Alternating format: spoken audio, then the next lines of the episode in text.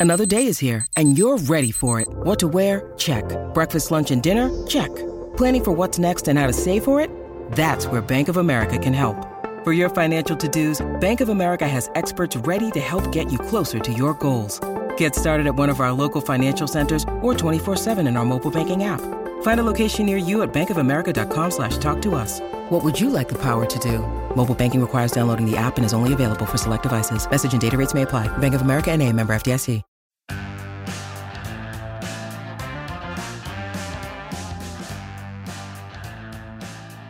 Welcome back, Tiger fans, to Rock M Nation's football podcast. I'm Nate Edwards. That's Parker Gillum, and this is before the box score. Yeah, it's uh, it's a non-BK version. So if you only listen to this show for that, well, bye. Uh, he's not here. he is uh, he is getting ready for his wedding this weekend, and so he we have relieved him of podcasting duties, and we brought in our young beat writer to share his insights with you all. Parker, how you doing, man? Doing good. I mean, first off, I didn't realize that's why I wasn't here. Congratulations to BK if he is listening. Um, but no, I'm doing good. Ready to, uh, you know, I didn't think I'd be sitting here talking uh, about a bowl game this season, so I am more than uh, more than excited. That's for sure. Parker is a trooper because not only is he stepping in for BK, not only is he pitching in literally the day before we record, he's also doing this during finals week. So uh, all the gold stars to our young beat writer here. Thank you for jumping in, and we can't wait to hear your opinions on the football team. Let's start with, you know what? Let's start with the bad. Why not? Um, or at the least the perceived bad. Missouri, uh, we've we've gone through some attrition on the roster, and we are going through some attrition on the uh, the coaching roster as well. Um, Mr. Casey Woods left for SMU. Sounds like he got a promotion to offensive coordinator. Uh, Rhett Lashlee is the new head coach in Dallas. Well, SMU Dallas.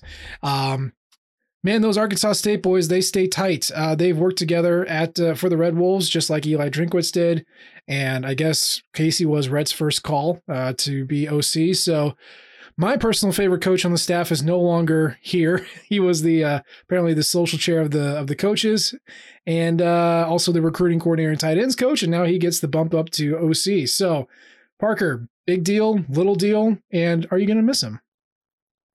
Um, well, I mean, you know, based on recruiting success so far, I you know think we will miss him unless you know it just continues to be the exact same. But um, I I'm uncertain at this point because you know a lot of people their initial reaction was you know all right is the recruiting just going to take a massive dip? Mm-hmm. Maybe he was really just you know shouldering the load with all these you know you know because these are the some of the best recruiting class Mizzou has had you know since the turn of the century and um you know a lot of people are concerned that it may have been you know all up to you know Casey but it'll be up to Drinkwitz to kind of make a find the right guy to be that new coordinator, but then b um, you know prove that you know at the end of the day Drinkwitz is the one that's you know come in and changed this and been the one that's been bringing in these five stars and stuff. I I think it's more an opportunity for Drinkwitz to prove himself in that regard. Um, I mean I think he'll be missed. I think you know it's hard to argue that he was not successful at what he had been doing so far, mm-hmm. just based on you know the classes that he was pulling. Um, you know, and I I think another thing that was potentially a little bit overlooked was the transfers uh, that we saw for the tight ends after he left. Mm-hmm. I think he did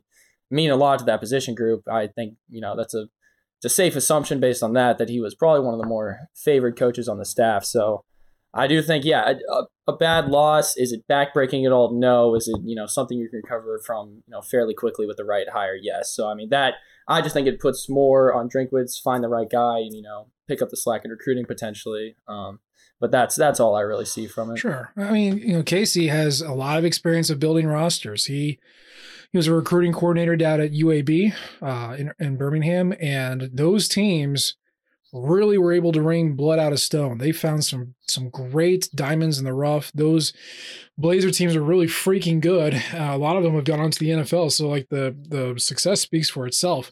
That's why I was so excited uh, to hear that he was going to be joining the staff, especially as a recruiting coordinator, just because he had to build a roster from scratch.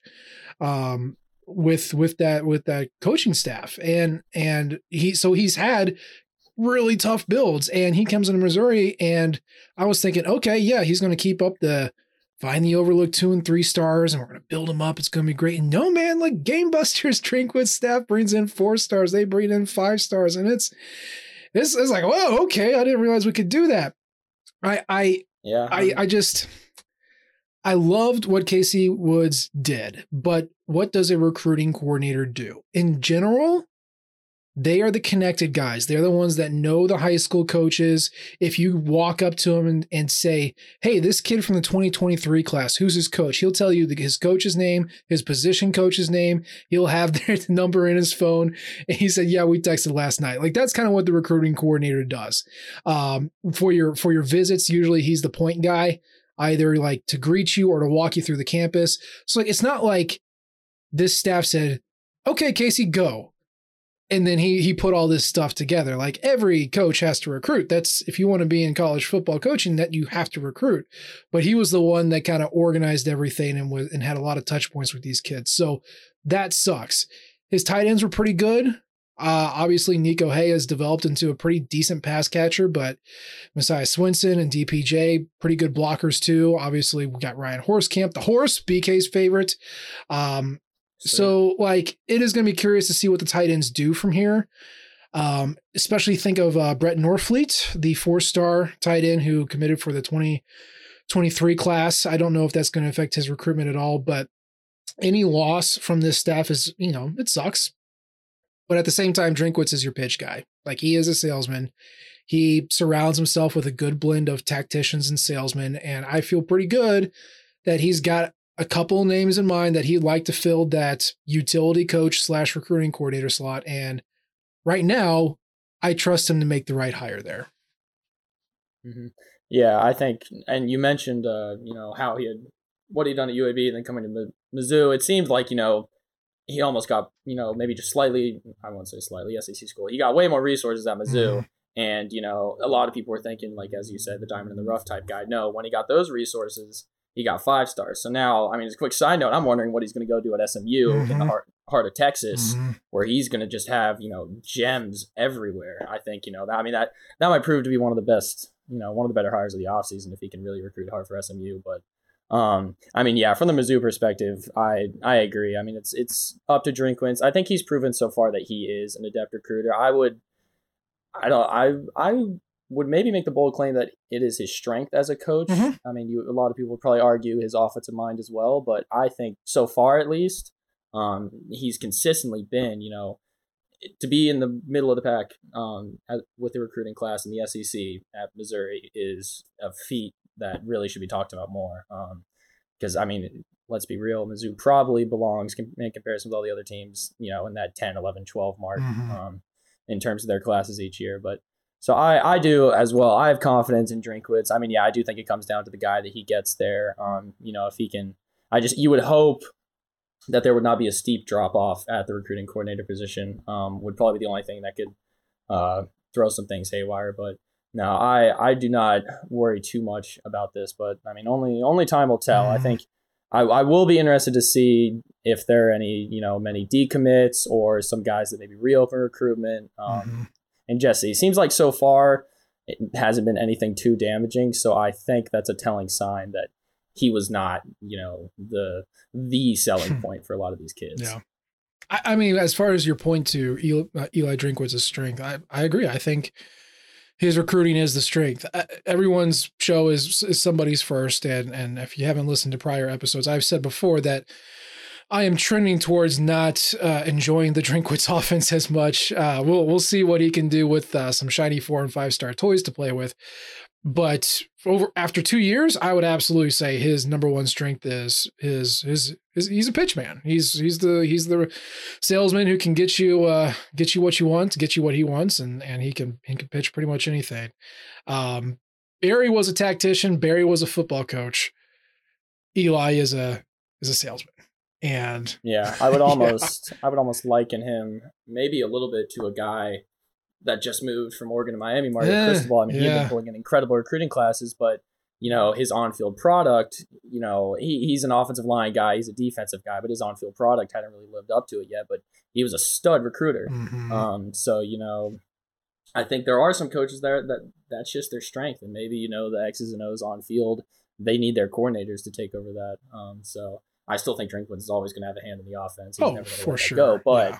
um, you know, maybe maybe down the line delegating a bit more and you know really cracking down on recruiting and potentially this move makes Drinkwitz kind of you know shift towards more of a recruiting focus. Mm-hmm. Um, is a change we might see. Uh, maybe he goes a little bit more hands off with the actual personnel. Yeah, um, could be a possible effect. Could be.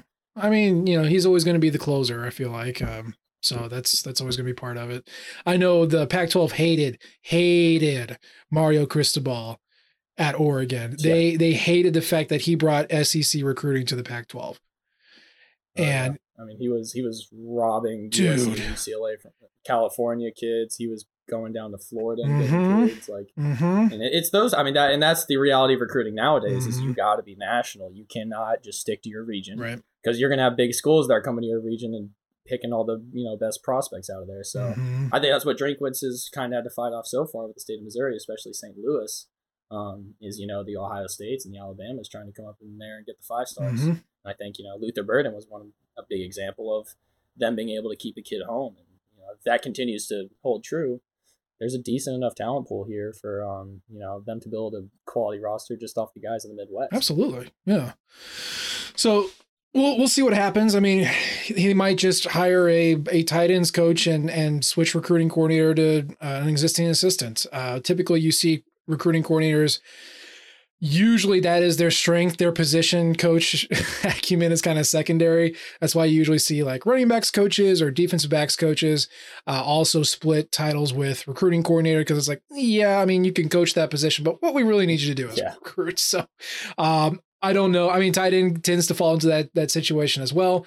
We'll see what happens. Um, I know Curtis Luper's a hell of a recruiter on his own. Charlie Harbison has done a lot of good work. Maybe it switches to them, but Point is, uh, you want a good blend of tactics, tacticians, and salesmen. And I don't know what he's looking for. Um, if he is looking to replace a tight end coach or just, you know, kind of shuffle dudes around and bring in a different type of position coach. But uh, it sounds like that's not going to be decided until after their bowl game. Uh, so the coaching staff that they have in place right now is the one that they're going to go in with uh, to the game with. So we will find out as soon as that game completes uh, who's going to replace uh, Coach Woods. Uh, but going from recruiting to uh, existing players or graduating players, we should say, uh, at least two of them, we've got Missouri's got three first team All SEC players. Tyler Badie, obviously, Mike Maietti, which a little surprising, I certainly deserved, yeah. but a little surprising, and then our dearly beloved Big Ass Thicker. Uh, all three are first team All SEC performers, which is tremendous.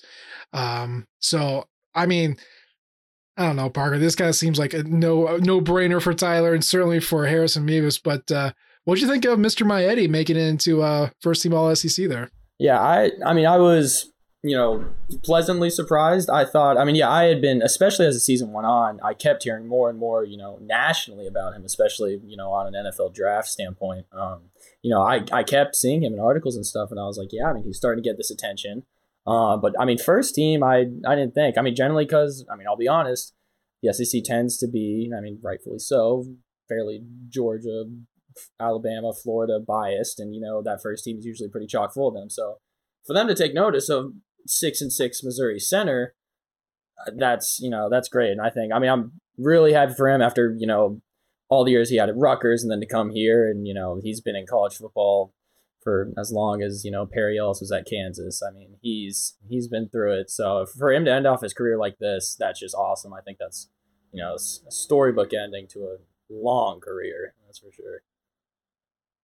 I I am I am beyond excited for for Jersey Mike. Same like you said, Rutgers bad teams, best player on a terrible team. Yep. and he comes to Missouri because he wants to you know play play good games, play good competition, and Last year, the bowl was taken away from him. So um, I'm I'm glad he gets the bowl game, and I'm glad. Yeah, I'm with you. He, he's he's getting honored, and like there are there are way better offensive lines in the SEC.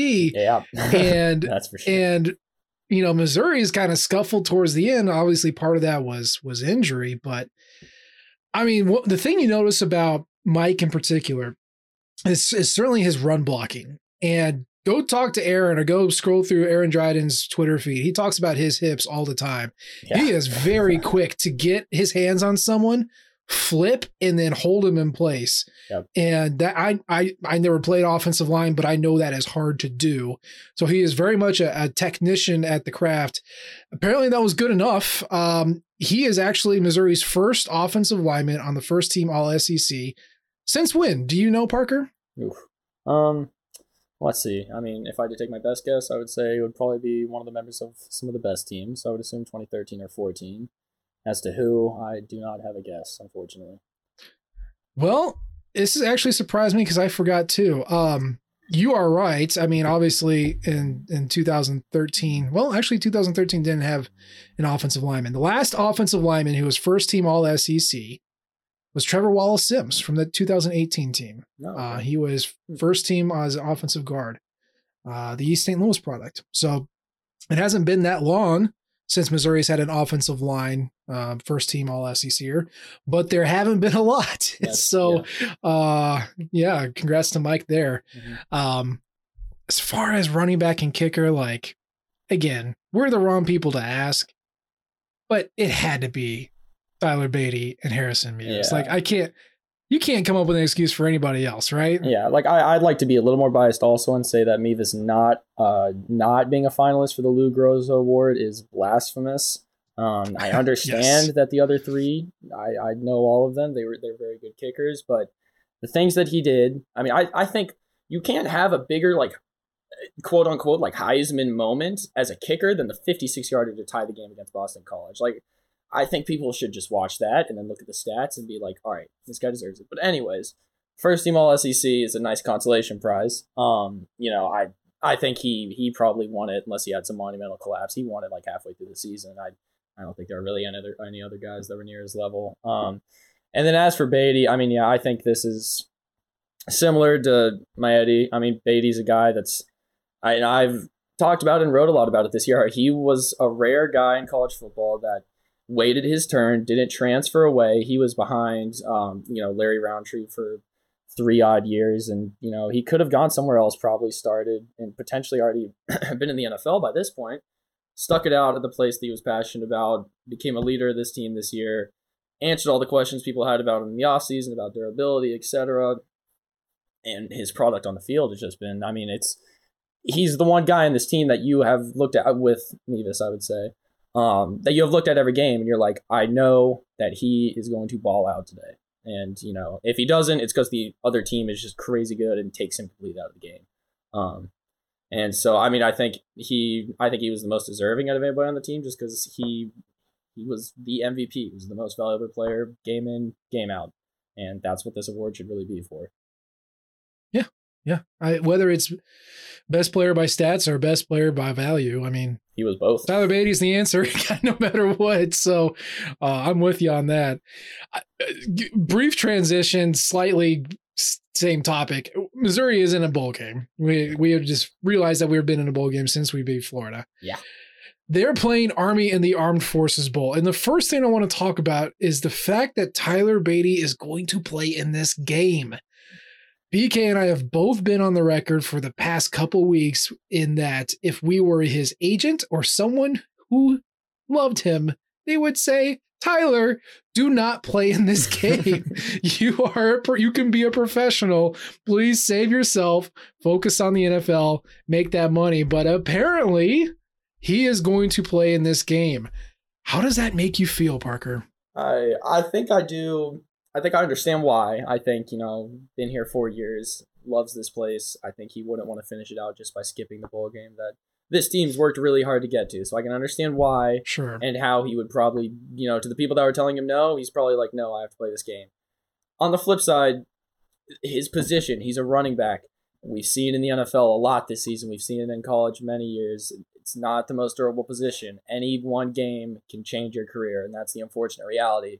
And that's what you got to worry about. He's proven this season. I mean, he's, I mean, he's been banged up a little bit sometimes, but he's he hasn't missed a game and he's rarely missed snaps. So I, I, I would like to. I mean, I'll knock on wood. I would like to say he's a very durable guy, and I trust him not to get hurt in the last game. However, Army is a very physical team. It's going to be, you know, a very slow paced, um, you know, run the ball kind of game. So he's going to probably get a lot of touches if he does play. Um, unless now the other thing is Drinkwitz maybe they work something out where he's like, all right, Badie, you've got uh, 20 touches today max, and then you're done. Mhm. Um, you know, potentially that's an option as well, and they work that out. So, but yeah, a little worried because I mean he's he's the type of guy that you want him to have a great future. He deserves to be in the draft. He's going to be. I haven't looked at many projections for him so far. I could see him as a mid round pick though, a qual very quality mid round pick, and um, you know, used in the right offense, I think he'd be great. But as for this bowl game, you know, he'll run for 200. Let's just hope he stays healthy. That's that's the key. Yeah. It's uh it's going to be interesting to see how he's used. I don't I man, I don't know if you use a pitch count. And this kind of leads to my next topic. Drinkwitz said oh, one of his conferences that the quarterback position was open. There's an open competition for Connor Bazelak, for Brady Cook, for Tyler Macon at the quarterback position for this bowl game. That tells me that he feels like he is seeing this as an opportunity, uh, certainly in the practices, maybe in the game, to test the younger guys and see what they can do.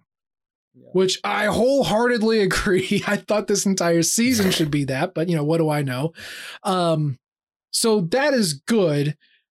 I it leads me to believe that maybe Badie will be on a pitch count because Hmm. you do have Elijah Young, you do have BJ Harris, you do have Michael Cox, and somewhere floating on the bench is Taj Butts. Allegedly, he's still on the team. I'm sure he is, but we haven't seen him. We haven't seen him anywhere near the field. So, like, you have a lot of young running backs. You have another young running back coming in. You're looking at a couple transfers, yes, but like Badie ain't going to be here next year. This is a great time to see what the other guys can bring. So that leads me to think that Badie will be limited a little bit. Uh, do you foresee kind of a running back by committee approach? If you were Drinkwitz, would you use that against this Army team? I I would, um, you know, especially the one thing I will say, and we'll get into it a little bit later, I presume, but just with Army's play style, the amount of times you get the ball and the amount of time possession you have, probably not going to be a lot. So, you know, at the end of the day, the 80 might just be on like a quote unquote pitch count purely because they don't get the ball that much. But um, so you know, maybe that gives them less opportunity to play some of the younger guys. I do hope they do because I think for a program, especially like Mizzou, that is in a, a rebuild, building up a roster and a culture. There's a reason getting to a bowl game is so big, and they wanted those six wins so bad because you know these practices before the bowl game. I mean, we're gonna have essentially a mini uh, like you know a traditional sort of like fall camp quarterback competition in these couple weeks before the bowl, uh, which will be great. I think Mhm. that'll make all three quarterbacks better. Um, and this, I mean, yes, and bowls are just they're the biggest opportunity for younger guys to get to share, get themselves some film um, heading into the off season. So I mean, I think I think that will more than likely be Drinkwitz's biggest focus is to you know start to look a little bit more long term with these younger guys during these practices and then potentially during the game. Um, but you do, I mean, you do also want to end out above 500. Um, you know, I think the momentum from a bowl win, you see it with a lot of teams, can also carry on into the offseason and the next season. So I think, you know, a successful bowl game um, in which you play a, a good game and you win, that can go very far for a team uh, in the situation that Mizzou's in. So I don't, I don't know because Mhm. yes, long term they probably should play a lot of the younger guys, but Army is an opponent that if you play some of these younger guys and you're not prepared, you can get run out of the run off the field, and you know, especially with teams that have run the ball in Mizzou, we've seen that happen a couple Yeah. times, albeit way earlier. Um, so I think it's gonna have to be a balancing act. It's not gonna be not gonna be easy for Drinkwitz, I don't think. No, definitely not. And uh, you know, he's a competitive guy. He wants to win. I believe he gets bonuses tied to winning bowl games and finishing over 500. So like, he- he's got a financial uh, incentive to do well. um, which leads me to my next point, uh, Parker. This this quarterback battle that's going on uh, allegedly these next couple weeks. Connor Bazelak's going to win, isn't he? Yeah, I mean, the trends of the season say so. Because I think, you know, the fact that after that Georgia game, he went immediately back to Bazelak without hesitation, that was very telling. Um, you know, I think unless, yeah, unless Macon or Cook really show out, show him something completely new um, over these next couple weeks, he'll probably stick with Bazelak for this bowl game, the experienced guy that he, you know, and he said it multiple times. I'm gonna play the guy that I think gives us the best chance to win. And if he thinks Bazelak's gonna make less mistakes or you know make enough throws, then that's who he's gonna go with. regardless if the fans, you know, debate him into a, a wall uh, like they've done for the past half of the season. Mm-hmm. In my eyes, I I really think you know seeing Macon on the field against Georgia honestly looked very composed for being so young. Really gave that vaunted defense a lot of trouble with his legs. I would love to see him have you know at least like half a game to himself to see what he's really about. I just feel like I got a little taste of him, and I feel like the same with Cook. Um, you know, he went, I believe, it was like 14 of 19 in that game against UGA, which just I, I reference that a lot just because going into that atmosphere, them to you know, their first starts of the season, and them, you know, playing very solid games. I I've been impressed with ever since. Um, so I I think both of them deserve shots. Um, you know, I think I think regardless if Mizzou gets up big or down big, you're gonna probably see all three of them. Mm-hmm. But Bazelak's at least probably gonna get the first couple drives, and then you know, I mean, that's the other thing. Even when Bazelak, you know, throws a couple of interceptions early on, like he has a couple times this season, Drink's still stuck with him. Mm-hmm. So I don't even know if that's going to be the thing that gets him into the game. To be honest. Yeah. Well, I'll, I, I hate to be the bearer of bad news, but this is not going to be a blowout. um, I went I went through armies, all of Army's post game appearances since 2000. There's not a lot. They they haven't been super great for oh. super long, but uh, Jeff Monken certainly has them in the right direction. Uh, they played in bowl games 2010. Well, I mean that was that was the old guy Rich Ellerson. Uh, but 2010, 2016, 2017, 2018, and 2020 were their bowl games. Other than the surprise ass kicking of a checked out Houston when they won 70 to 14. Yeah that was wild. That was an awesome game. But uh, other than that one, every Army Bowl game has been within one score. Uh, one of them went to yep. overtime. Um, but the the trends are very very apparent. Army runs for over 200 yards on your ass. They throw for a handful of yards, and it ends up you know 16 14 or 38 31 or 42 35 or you know 24 21 yep. and it's like okay that's it. Army shrinks the game down. They take forever to move. They play a completely strangulating defense that completely wipes out the run makes you pass. And you got you got 10 possessions to figure it out. Good luck. Yep. Um it's it's bad. It's uncomfortable. I would have paid paid money to be a fly on the wall when that bowl game got announced and be a fly on the wall in the room with Drinkwitz because I I just guarantee you that he just groaned internally, put his face in his hands because when you play Army or or Navy or Air Force or any triple option team, it is immediately it is not a normal football game. Every game that you've played up until this point, it is not going to be you know remotely like that just because of the time possession, the amount of times you're going to have the ball, and what your defense is going to have to go through. Like I like I as a quick side note, like I Tennessee I I grew up a Tennessee fan. My family both went to Tennessee. I know gasp, um, but I've been more than happy to replace them with Mizzou um, up until this year. But anyways, I went and watched them play Georgia Tech one year, mm-hmm. and just watching that entire game, I could just see. Like personally, as a fan, it was annoying, but I could see the players and the coaches, and then seeing their reactions after the game, just how annoying the triple option is, because you see it every play. They change it up maybe slightly every couple times, but you have to be so disciplined and so you have to be very prepared. I think the games are usually very close because teams are prepared for the triple option. Houston clearly was not prepared to do it and they got ran off the field. So I think it just it's going to take preparation, you know, commitment from this defense which has had a great turnaround. I think unfortunately the run defense which has really turned it around their numbers are going to take another hit in this game, mm-hmm. and people are probably going to be like, "Oh, the run defense again." But we're we're playing Army. It's it's going to happen. Um, I just think with them, keep keep the big plays to a minimum. Don't allow them to break off any big runs. Um, and then you gotta gotta get them off the field on third down. Mm-hmm. You can't let them string together. You know, 9, 10, 11, 12 play drives that take up, you know, four or five a pop. Because, uh, I mean, that's how you lose 24 21. Um, so I think, yeah, it, it comes down to the preparation, the heart of this defense, and then can the offense, when they get their opportunities, they got to make the most of them. I mean, you thought our linebackers were out of position at the beginning of the year. That's that's what a triple option team does to you. It makes you be out of position. It it makes you make uh, the wrong. We were read. playing Army. If we were playing them like week four or five. I mean, they might go for like 500 yards. I mean, Tennessee went for 360. Yeah. They they didn't even run the ball all that much this season. Yeah. Um, but I, yeah, I am very eager to see how this re revamped, re-energized defense, how they go into this game. Um, and I think, and it'll, I think it'll dictate, you know, kind of the, the mindset around Wilks um, Mhm. going into the offseason. You know, if he can successfully, you know, take on the triple option and, you know, defeat it, I, you know, that's something a lot of defensive coordinators can't say they can do. Mhm. Um, you know, eight, eight, eight teams on Army schedule couldn't do it. That's for sure. Yeah. Um, so, yeah. It's it's frustrating because you don't have a lot of time of possession. Uh, you don't have many possessions in general, and then it takes forever to get them off the field. The defense is annoying.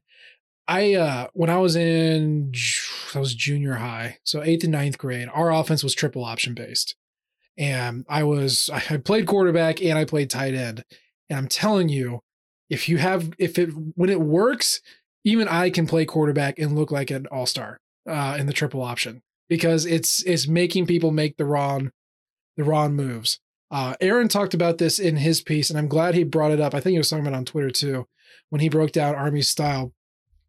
The cut block. Are you familiar with this, Parker? yeah. Do you know what that is? Yes. Mhm. What what is the cut? What is the cut of- block? What is that?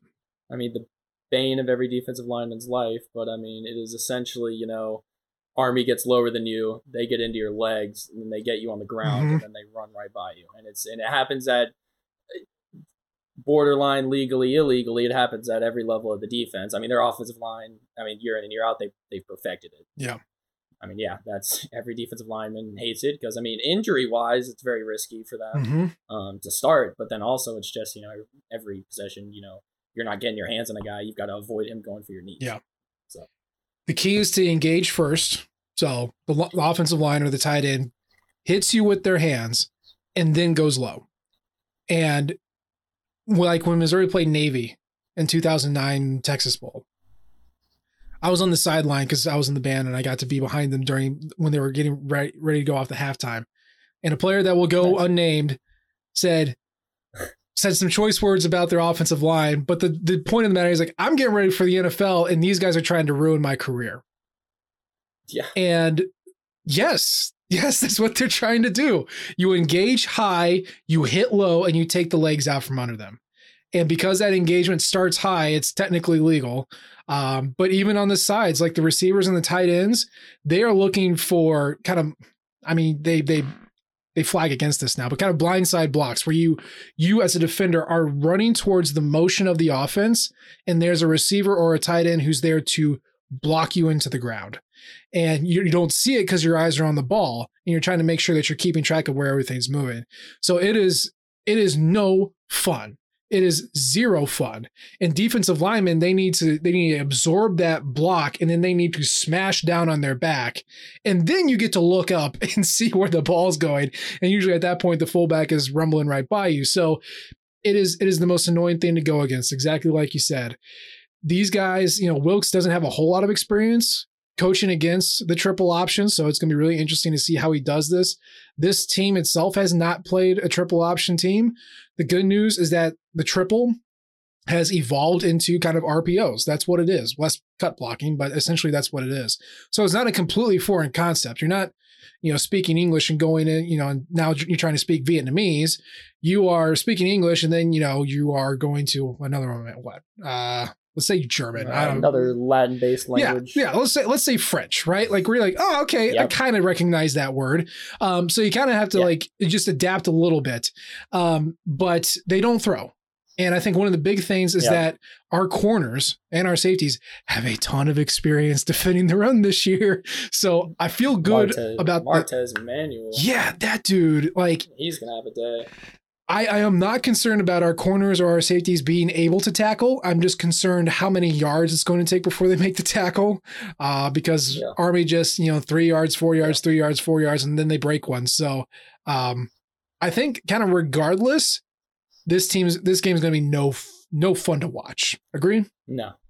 Yeah, that's why I, it was kind of funny, you know, being around campus when that game came out and um, talking to people about it because, you know, beforehand, a lot of people were like, oh, Mizzou's in a bowl game. Let's totally go to it. And, you know, then it came up, we're playing Army in the, you know, in Fort Worth, Texas. And everybody was like, well, maybe not. That doesn't sound like it's going to be all that entertaining. So, Yeah. but yeah, I think it's, you know, and I almost think one of the worst parts of it is yes, Army would take, you know, a 75 yard touchdown run, But the goal with all those cut blocks and the triple option, it's to get four yards, five yards. Mhm. It's all that's all they want, and it can be. You can think that you win on first down and force a second and six, but they're going to get to third and two, and then they're going to convert, and they're just going to keep Mhm. doing it unless you can get them behind the sticks or get them like under that three yard mark. Um, Mhm. And you know, it's it's it's truly uh, the the cliche goes, it's a game of inches. This is, I mean, with the triple option, it's a game of you know a couple yards, you know, one or two yards here and there. Can you win? Force a couple punts. Um, you know, that's that's the end goal. So we we shall see. I mean, the bad news is that Army has beaten way better teams than Missouri in their bowl games. And Yeah. ask SMU, ask San Diego State, ask Houston, like they, they got destroyed. The good news is that Army has never beaten a Power Five opponent in a bowl game. Now, they've only played one, and that was West Virginia last year. So take that for Yeah. whatever you will. Um, but Missouri has not had great success against the triple, especially in the postseason. Granted, that was two regimes ago. So again, take that for what it's worth. Um, but you got two weeks. You got a coaching staff that's certainly motivated to make some money and win this game. You got Tyler freaking Badie, who really wants to win this game, and he's got a team around him who probably doesn't want to let him down. So you can count all the intangibles up and hope that it amounts to something. Um, we will cover the game, but I'm telling you, just like it's it's going to be uncomfortable, and I don't think anyone's going to have any fun. So Yeah. you got any you got any potential early early predictions or thoughts on how you think it's gonna go? oh, I mean, yes, I, I I always love predictions. I come know on here and really make you make some picks. I I think both offenses are going to score, just flat out. Um, it depends on the quarterback, obviously, but let's just say the starting lineup stays the same for Missouri. I think that the fact that Army is really good at run defense and terrible at pass de- defense, and even though even if it's Bazelak or Macon, I think these receivers are going to find some separation that they haven't seen before. Give me Missouri 31 and Army 28. Ugh. like it.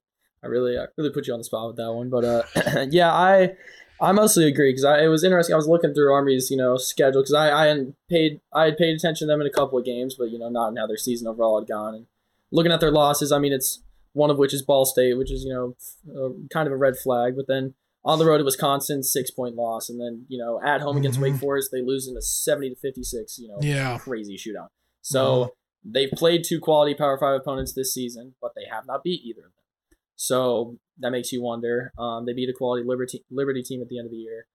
I personally, I, when this game came out, I was on Army, but the more I've thought about it, just the trajectory that this run defense has taken, I, I'm going to believe in them. I think they, I think they've just become, you know, a salty unit that you know they know they're not the most talented, but I think the effort level has raised, and I think they are more comfortable in Wilks' system now, to where they can, you know, hold their own in this game. I think a similar score line, maybe something like 27-24. Missouri comes out on top. Um, you know, I picture perfect ending if it if it's a Mevis game winning field goal to end off the season. There I you think go. that would be just incredible. Yeah. Damn, that'd be all. Walk off the game, walk off the season. Yeah, that'd Exactly. be great.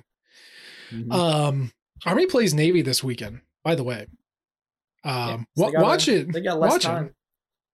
it. Um, I, I, would say, don't take anything away from that game. no, that's a very different game. It is um, two triple option teams. These staffs know each other really, really well. They both know how to defend the triple. Also, keep in mind, like Army Navy, they run things in the middle of the season to build off just a couple of plays in this game. Like it mm. is so much subterfuge and just, just stacks on stacks on stacks of plays and deception. Like it is it is always a rock fight and there's really nothing you can learn i remember 2009 i was watching with my roommate shout out matt stadler we were watching mm-hmm. army navy because we knew that we were playing navy in the bowl game and he turns to me and goes we can't lose to this team can we and like i was like dude don't don't don't take anything from this game seriously because this this is just a different kind of game these these these teams always get overlooked and they always win more games than they should. So Yeah. just watch Army Navy because it's fun for the pageantry and like the tradition, but like don't look at it and think that Missouri's going to whip that ass because like that that that's never the case when you watch Army Navy yeah. play.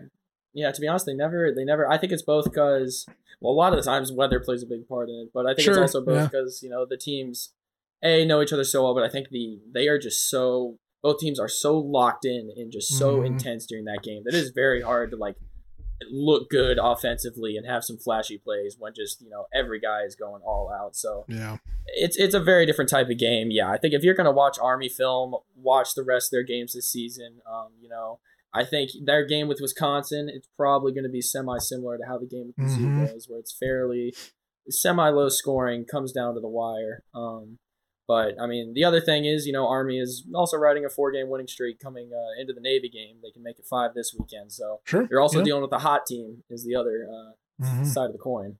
Yeah. Well, we will have your coverage for you as we go through this week and next week. Obviously, next week is early signing day. That's going to be taking up most of the oxygen, but we will have plenty of coverage about the bowl game, uh, everything coming up. Are you are you going to that game, Parker?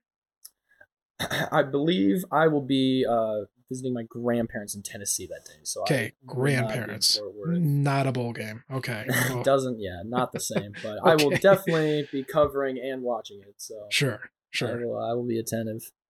Very good. Well, to close this out, uh, it's it's been the topic of the of the week because of course it is. College football playoff has been decided. Um, your top four in order: number one, Alabama; number two, Michigan; number three, Georgia; and then number four, Cincinnati. And this is the first G5 team to make it into the playoff uh, ever. It's the first G5 team to make it into what we'll call a uh, a championship, national championship picture since ever. Um, Yep. and and it's kind of it's been interesting, kind of reading the reactions and and kind of gauging how Cincinnati got here.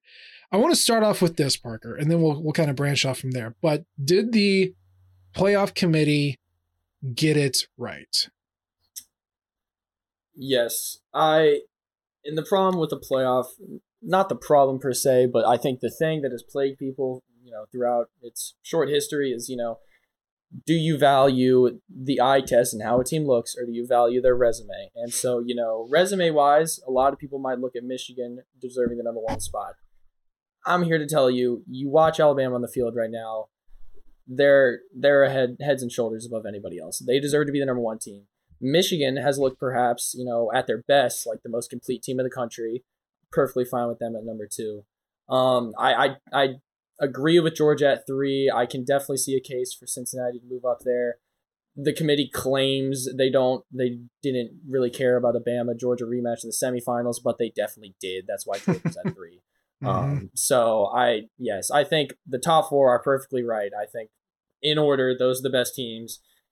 I think, and we'll talk about a little bit. I think that's probably how it's going to play out in the semifinals uh, in that order as well. But um, yeah, I have no qualms about it. Uh, I, you know, everything played out pretty. They got they had a pretty easy job this year based on how everything went on Championship Mhm. Saturday. A lot of other committees wish they could have had this easy of a decision. Um, but yeah, I, they got it right this year, and you know, I, I won't yell at them too much. The rest of the country does that enough already.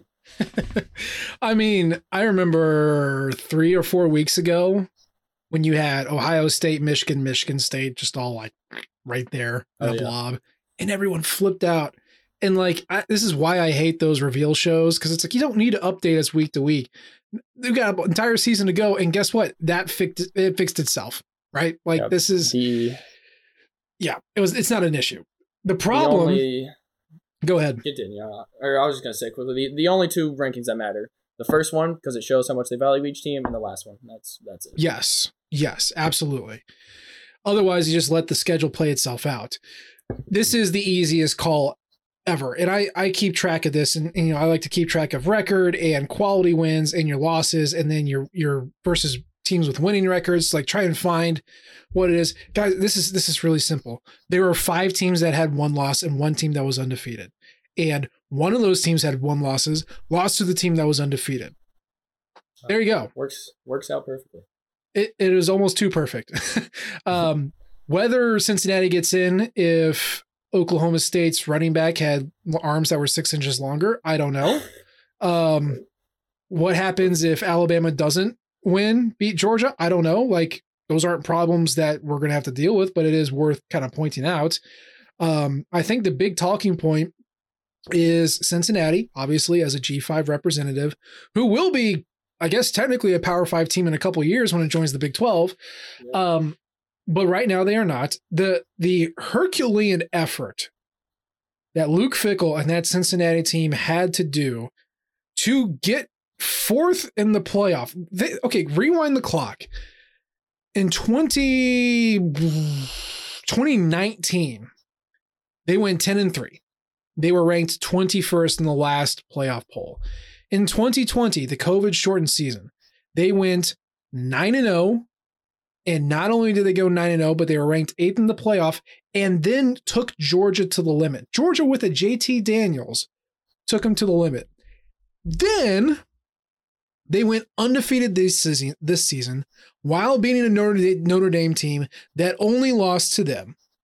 While you had multiple Power Five championship teams that lost two games, and you had Alabama beating undefeated Georgia. Like mm. this is this is the amount of hurdles that they had to clear just to just to get fourth in the playoff. And given the fact that expansion seems to be coming down the pipe, I'm kind of thinking this might be the first and only G5 team to make it in the four team playoff. What say you? Yeah, I think this was the first year everything you know really really felt right for a group of five team because you know I think any other year Cincinnati would have picked up that win over Notre Dame and then Notre Dame would have blown it with like two other losses and it wouldn't have been a quality win anymore. Yeah, something along those lines. I think what Cincinnati's done and the group of five teams that have gone closest in the past, you know, even going back to the BCS era, Kellen Moore, Boise State, they only had a chance when they came into the season respected and ranked highly mm-hmm. you know and it was mm-hmm. because they had done great work the year prior or the past year. Ucf also the same thing. In 2018 they were ranked high because they had fresh off going undefeated. People thought all right maybe they got a shot at the playoffs. Cincinnati same deal. I think unfortunately for the group of five it's not a one year thing. It's it's a multi-year like you have to build up your reputation to be able to get into the playoff. And cincinnati did it perfectly. They put together two 10 plus win seasons, took on quality opponents. Um, you know, luckily the American has been fairly strong for them recently to where it's mm-hmm. the best group of five conference and you can at least pick up some quality ranked wins um, in conference play. But yeah, I mean everything everything worked out for them. I I, you know, publicly past couple years and before this season was one of the biggest Desmond Ridder haters in the world. I, I did not see him. I saw him as yeah. kind of a Spencer Sanders type where he can be mm-hmm. good, but he can't be great. He can't lead this team to, you know, the promised land that land that they foresee. He proved me wrong this year. and Now he's going to be an NFL draft pick. You know, he's had one of the best careers a quarterback has ever had, you know, that Cincinnati and that conference. Um, so, I mean, he's really proved me wrong. And I think, you know, that team, I mean, it's a wonder Luke Fickell has not been scooped up yet. Cincinnati is doing something to keep him around because he is going to be gone soon. Some big program's going to pick him up, but I mean, yeah, they've they've and even to I mean they lost their defense coordinator before this year, uh, Marcus Freeman, head yeah. coach of Notre Dame. Now he's you know obviously valued as well and didn't miss a beat. Um, you know, I think another guy that deserves a lot of attention and um, is Ahmad Gardner, their quarter, cornerback. You know, largely considered the best cornerback in the country. Um, mm-hmm. You know, I I am most excited of anything in the playoff. I'm excited to watch him go up against Alabama's Jameson Williams because John Metchie's not playing now. It's going to mm-hmm. be you know arguably the best receiver versus arguably the best cornerback in the country. You know, head to head all game, and I think yeah. that's going to be one of the biggest things. And it's a testament to Fickell that he's now got guys that are going to be you know NFL draft picks first, second, third round maybe. Um, so I yeah. just think yeah, he's you know coach of the year, Luke Fickell. I would I would hope, um, but there's there's plenty of other candidates that are worthy. Sure, yeah, I, I, I, agree. I mean, Desmond Ridder, NFL guy. Jerome Ford, their running back, will probably get NFL buzz. Um, you think of, oh, I'm blanking on the kid's name. Is Pierce? Um, Alec, Alec, Alec Pierce. Pierce Alec yeah. Pierce. Yes. Um, so I mean, look, they're not as deep as Alabama, but guess what? No other team in the country is as deep as Alabama. Okay. Yeah. The point is, is that they do have some studs at the key positions. I don't think they're going to win, but this isn't going to be, you know, I, don't think they're going to they're gonna they're not lacking for deserving to be there. They they have done everything that they should over the past really three years, technically two, uh, to get here, and they've got some stars, and they're gonna play in the NFL, and they'll go up against almost a professional team. Um, but let's let me ask you this because I was was kind of debating this back and forth. It probably doesn't matter, especially with expansion coming down the pipe and just given how much the playoff committee hates G5 teams. Mm. Two parter. Number one, if Cincinnati basically replicates last year and either hangs close or beats Alabama, does that mean that the playoff committee is more willing to give G5s a shot? Slash, if they get blown out, is this it? And like, well, that was your one chance, G5. No other, no other chances for you yeah, that's. I mean, this honestly, while you were speaking previously, this is kind of what I wanted to get into next. Is you know, Cincinnati is representing the, the entire group of five with this game, and you know, we've seen it. Look at Oklahoma and Notre Dame in the past. Their performance in the semifinals has created a reputation for them where people mm-hmm. do not want them in the playoff anymore. Mm-hmm. If Cincinnati goes out and and getting blown out by 30 against Alabama is nothing like you really, you know, if they're playing their A plus game, it's happening.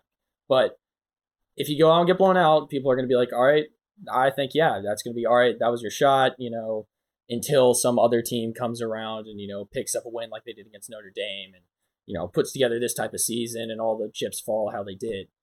I, I, couldn't see it. And I, I don't know if I would blame them too much because Cincinnati, you look at, you look at the talent level of this team, undefeated record are you really going to find another group of five team within the next four or five years that's going to be on this level? And, you know, if they're not, then it's a pretty safe bet they're only going to lose by more. So mm-hmm. I think it's a lot's riding it. You know, a lot of people I've heard talking about, you know, Bama, the one seed from the SEC, the favorite. They've got the most pressure. Cincinnati's playing with, you know, house money. I don't think so, just because I, you know, I think a lot rides on their shoulders for this game. I think Luke Fickell's really out to prove something with this. I think it's partially the reason he stayed at Cincinnati is because mm-hmm. he he wanted to prove that he didn't need to go to some big time Power Five program to do this. Um, so I mean, they'll. In what's working in their favor, they're going to be America's team. I mean, they are, yeah. they are, they're going to be the most cheered for team in the country for those, you know, three hours. Um, you know, the only Alabama fans are going to be residing in that state. So I um yeah, I don't know. I do think yeah, a lot of pressure is on them, but I hope they come out and just play free. Don't worry about any of that because if you come out against Alabama playing tight, they're gonna they're gonna run you out of the gym because you know mm-hmm. nobody prepares better than Nick Saban does for games mm-hmm. like these, which is yeah, you're already starting behind the eight ball, unfortunately. I am curious what happens to Fickell. Uh, he is an Ohio guy through and through. Um, if Ryan Day gets picked off by the NFL, he probably, you know, he'll go to Ohio State. Yeah. Um, I thought he might be in the running for Notre Dame, but apparently he told his agent and his camp, like, no, I am, I am with Cincinnati through this season. I'm not talking to anybody until this thing is over. So, unfortunately, fortunately or unfortunately, I can't decide what. That doesn't leave him a lot of options. That leaves him uh, Florida International, uh, Duke, uh, Temple, Fresno State, Virginia, mm, uh, Oregon, and Nevada. And I don't see him leaving the Midwest. Certainly, well, leaving Ohio, probably not, but certainly not leaving the Midwest. So I kind of getting the feeling that unless Day leaves after, you know, NFL's Black Monday, like he might be in Cincinnati next year. How does how yeah. does that make you feel? Which would be crazy. I mean, yeah, because it's, it's very rare that you see a group of five guy have the success and then stay at the school.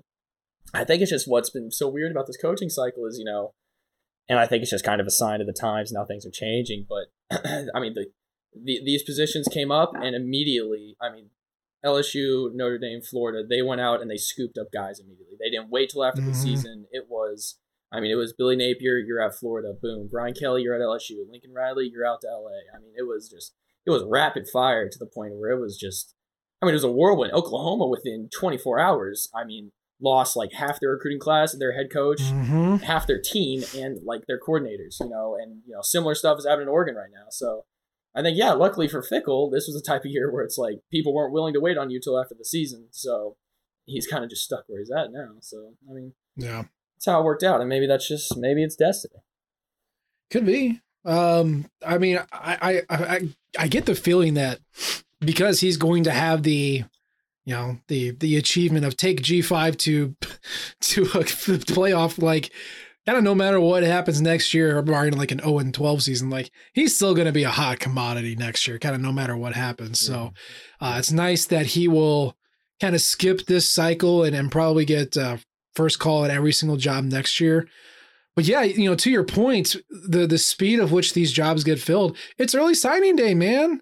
Like Yeah, if you got to sign your class December 14th, you can't wait till December 8th to fire your dude. like yeah. you, you just you got to do it. You got to do what USC did. And like, all right, we're done. September 14th, out.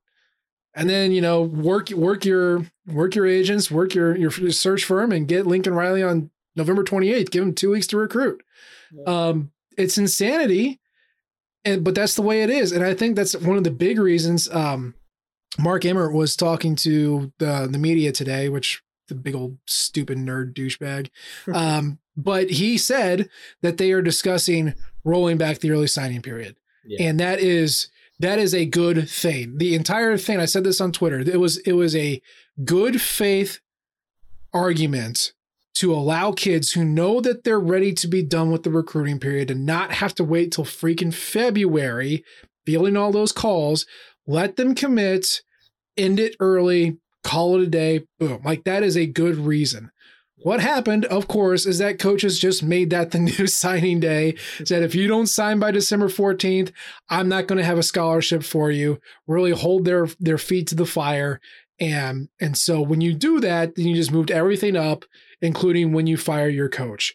If you can get rid of that or work it a little bit differently so that coaches can have two months to build a recruiting uh, recruiting class together in December, you're you're going to stop seeing these types of like we're going to fire you September 6th and you're actually going to give them a shot and then people can play their bowl games or their playoff games or whatever because at, at this point it seems just an unsustainable model for for actually caring about school caring about the the academics and not viewing this as just a business where college coaches make tens of millions of dollars Yeah, it was. I mean, especially in the early days when the early signing period became a thing, you know, I heard a lot of coaches complaining about how just the entire, you know, their entire year schedule was completely shifted because, you know, now mm-hmm. you've got to accommodate for a lot of, you know, half your class or, you know, fourth year class maybe signing on this early signing day. All right, I got to get after these kids. And, you know, now I've got to recruit harder during the season because, you know, there's the potential that, you know, this guy's going to, you know, get recruited harder and go sign here early and I can't get to him until January. So,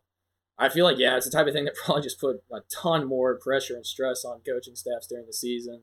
Um, and yeah, it probably was not the best change, and it's it's run its course. That's a couple years to test it out. You know, it was experimental, and you know they found that it just doesn't work, which you know is perfectly fine. That's kind of what you want the process to do. Yeah, uh, but but think of well, it's hard to feel bad for these schools, but and I know this is a Missouri podcast. This is crazy, but um, think of Stanford, think of Vanderbilt, and think of Duke. Since that 2017 season, they have fallen off a cliff and died. Why? Because they recruit smart kids, and not every football player is a super smart kid, and you need to have your grades finalized to get into Stanford, Vanderbilt, and Duke. This has hurt smart kids schools way more than anybody else because they don't have the luxury of signing kids as many kids early as every other school does. Look at their record since 2017. They have also fallen off a cliff. Yeah. So this is very harmful to them. Also, just in general, um, you can't. How do I want to say this? You can't have a schedule like you do when you're in the middle of the season and recruiting is so important and you are you are trying to coach week to week and win the games but you also have to make sure next season's class is all squared away. Like those visits the calls the texts the campus visits all that sort of stuff this made everything much just incredibly more difficult. Um and i know coaches have complained about it uh, to the point like since 2017 18, there has not been a single coach hired outside of a staff. So, like someone that they didn't just promote from within, but actually hired outside, who has made the playoff. If you have fired your coach and you hired somebody from outside your staff, you have not made the playoff since 2017 2018. Yeah. it speaks for itself. It's it's detrimental to the sport. It's detrimental to competition, and I do hope they roll it back soon because again, it's just it's making it tougher for everybody at this point. Hmm. Yeah, I think I even I think there was some stat the other day. I believe it was uh, it was something along the lines of like only four or five active head coaches have actually made a playoff appearance or um or maybe won a championship. Yeah. One of those two, but it was just something that like yeah, it's just the the the sport has become so like what have you done for me recently? Like it's just, you know, Mhm. year in, year out, it's your job is on the line essentially. Yeah. Which is why all, all the more impressive that like Jim Harbaugh's held on to his job after all this time because I mean, I mean he could have been fired three times over. Look. But now they they've got a nice product, so they've waited it out and proves patience is key. I want to say this out loud. I can't believe I'm saying it out loud. I hope Michigan wins the whole thing. Yeah. And the reason I want Michigan to win the whole thing, just because they're wholesome people, wholesome World War II nerds, and, and I love them. um, I hope it's an encouraging story for holding on to your guy. Yeah. Hold on to your guy and let him cook. Because, like you said, how many times did they fire Jim Harbaugh over the past five years? Five times? Something like that? Like every single year, it's Harbaugh, Harbaugh sucks, get him out. And if he wins the whole thing this year, hold on to your guy. That's all I'm saying. hmm Yeah, I mean, I just, I for him to come back to his alma mater and then you know survive the years of you know GoFundmes being raised to buy out his contract and memes being made about him being shirtless and you know Yeah. sleeping over at some recruit's house, like you know, for the weird roller coaster ride it's been. Um, for it to come out like this, already making the playoff, I mean, you got to feel good for them because Michigan Mhm. has suffered at the hands of the state of Ohio for a very long time. And, you know, I you know I I grew up a Tennessee fan. I watch them lose to Florida every year. I feel the similar pain. It it hurts. Um, Mhm. but you know, it, it's great for Michigan, and I I legitimately think um you know the semifinals in the past generally have a reputation, and it's just very consistent of being blowouts. There have not been all that Mhm. many competitive semifinals. I think Michigan and Georgia, again, knock on wood, will be a competitive game. I think Michigan playing at their best is arguably the most complete team in the country on both sides of the ball. I think Georgia, what they showed against Alabama, that is not really who they are. I think they're going to come back, and if they do get a, re- I think they're going to look a lot better against Michigan. If they do get a rematch against Bama, I don't think it's that. Uh, I think it's a lot closer. But I think Mhm. for this game with Michigan, I think they're very evenly matched. I see it being a defensive battle. I don't think either team, you know, Georgia's not going to let Michigan run all over them like they like the Wolverines have um, in the Big Ten this season. You know, I think they're going to make McNamara um, and potentially JJ McCarthy too. You know, make some throws, rightfully so. It's going to be the same on the other side of the ball. You know, can Stetson Bennett, you know, not beat us beat us with his legs, but you know, throw it uh, consistently, especially with you know Hutchinson and um, the names escape me. Number fifty five on Michigan as well, also going to be a first round pick, defensive end. But uh, both of them are going to be really really pesky that game. So I. I think it's going to be a chess match. That's for Harbaugh versus Kirby Smart is going to be one of the better coaching matchups I think we've seen um, in quite a while, and it's it's probably the game you know out of all the bowl games, regardless of it being playoff, probably the game I'm most excited about, just because you know it's two historical programs that have been you know Mhm. you won't say Georgia's been down, but coming from that state, I know that Georgia fans are not happy just because they've been so close and they have not made it. So Mhm. there's a lot of pressure riding on that game. Um, and I, th- I Mhm. just it's going to be really fun. I think it's going to be really fun. Um, I believe they're down. They're in the Orange Bowl. Um, yeah, they're, they're down in Florida, so that'll uh that'll be a good one. They won't be playing in that snowy Michigan weather either, so Georgia won't have to worry about that. Are they going to start Bennett, Stetson Bennett, or are they going to go JT Daniels? I I mean they're I don't I mean I I don't think Bennett I mean Bennett was really not the problem in that Alabama game for the most part. Um and I just I don't think he showed them any reason this year to bench him. JT Daniels when he has played, especially early in the season, never really looked like the exact same guy that he did last year. Um and I think they just Mhm. really like Stetson Bennett's legs right now. I mean he is just underrated, you know. I, I especially learned it in the Mizzou game, but then watching them a couple other times, he his he is fast and he's not the biggest dude, but he you know he hurts teams when he scrambles. He also is not afraid to keep it on read options. So I just think Kirby Smart probably likes that aspect of it. You know, I don't think, um, you know, he was hoping JT Daniels was going to be that guy that was like you know prolific Mhm. passer, you know, Aaron Murray type dude that you know could sling it all over with those wide receivers they got. he just hasn't panned out to that. So instead, let's go. Let's run the ball. Let's let Stetson Bennett game manage. I think he'll be the starter for this one. Um, but who knows? We could see both of them. Michigan's probably going to employ a semi two quarterback system. They like to let McCarthy run sometimes Mhm. and also throw because he's he's a really talented kid too. But so I think both sides will probably be mixing some things up. I think there will be a lot of uh, with such an evenly matched game with the two teams being so similar. I can see a lot of you know trick plays and some some different tendencies than normal from both the coaching staffs just to try to get some form of an edge. Um, I think we'll see a Mhm. lot. Yeah. Well, I think Georgia's going to win it all. Really? What do you think? Wow. All right. Well, that is very Yeah. very bold of you because I don't know many picking them to be honest. Um, I I'm a I'm a man that follows trends. Um, I feel very bold calling myself a man. You know, 20 years old in college, but um, I follow trends, and I know that year in year out, and it's it's cliche and it sucks. I hate saying it, but Alabama plays the best in these types of games, save for one 2018 matchup against Trevor Lawrence, but that was just a weird game. Um, Alabama plays the best in these games. They're the most prepared. They've got the easiest path.